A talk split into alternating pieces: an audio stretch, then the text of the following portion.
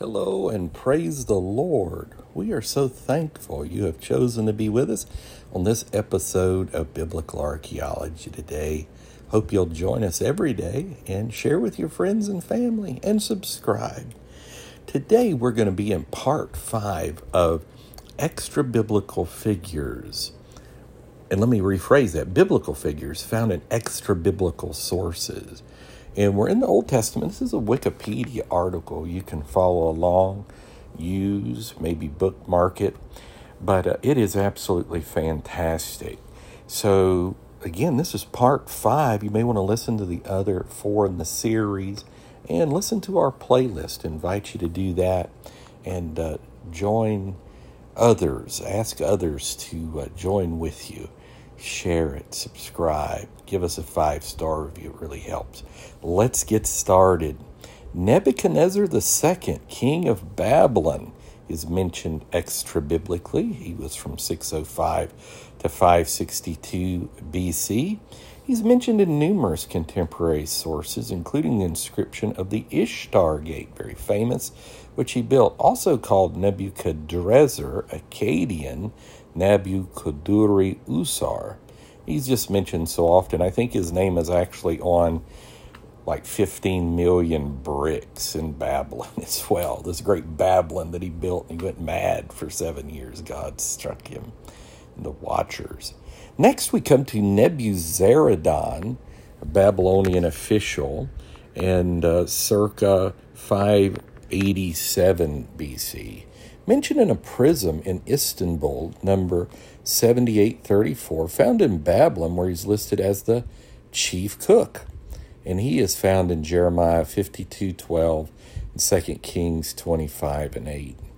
Next, we come to Nebo Sarsekim, chief eunuch of Babylon, 587 BC, listed as Nabu Sharrussu Ukin in a Babylonian tablet. He's found in Scripture, Jeremiah 39 and 3. A couple more, pretty famous, the second, he who, uh, Necho means he was handicapped, Pharaoh of Egypt, 610 to 595, you know, the famous Battle of Carchemish, and he is uh, where Josiah passed away. He's mentioned in the writings of Ashurbanipal and he's also found in 2 Kings 23 and Jeremiah 46 and 2. Lastly, for this episode, we're going to look at King Omri, guess most famous for being Ahab's dad, Jezebel's husband, king of Israel, 880 to 874 BC, mentioned together with his unnamed son or successor on the Mesha stele or stele 1 Kings 16 16 and Micah 6 16, among other places that Omri is mentioned. We'll pick up tomorrow with Pekah, king of Israel. There's just so many, dozens. We haven't even gotten to the New Testament yet.